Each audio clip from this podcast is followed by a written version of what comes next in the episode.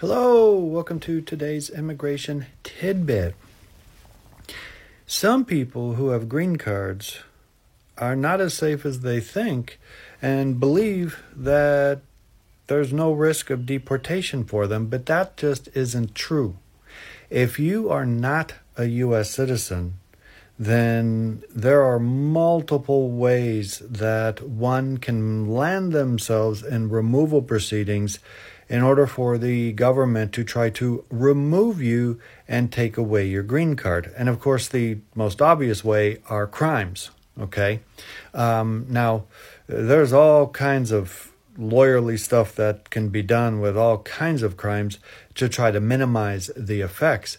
But uh, the fact remains that, for example, if you commit an aggravated felon, uh, you know, an aggravated felony such as you get a burglary crime with a sentence of over a year, or a theft crime uh, with a sentence of over a year, uh, or you do a drug crime where you're trying to sell or manufacture or traffic, uh, you know, things like this, um, then the, you will likely be placed in removal proceedings uh, charged as an aggravated felon, and unless there are various things that you might be able to do, you will be uh, deported for the rest of your life. Your green card will be taken away. You will no longer be uh, a lawful permanent resident, and you will one day have to start over again, um, if if that's even doable.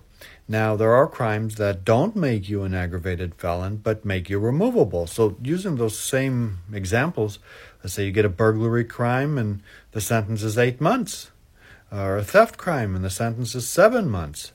Um, you know, things like that. Uh, you can, and most likely will, still be placed in removal proceedings, except uh, this time, you may qualify for cancellation of removal for lawful permanent residence. Okay, that that really is the closest thing to get out of jail free pass that you'll ever get if you win it. Um, but nothing's guaranteed. It's in the discretion of the judge. So, needless to say, committing crimes is not the best thing to do when you're a lawful permanent resident.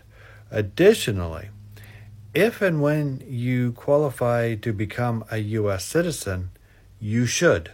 Okay, without doubt, you should apply and become a U.S. citizen so that you're not here at the whims of immigration laws uh, and you are much, much more protected.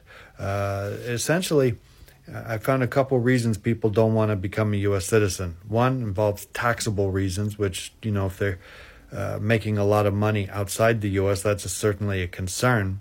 The other is uh, their own country may uh, not want them as a citizen anymore if they become a citizen of the U.S. Uh, you know, so dual nationality things and you know various issues. But if those issues are not affecting you, then you should become a U.S. citizen. So the lawful permanent residency, the green card is great to have, um, but like I said, things like crimes.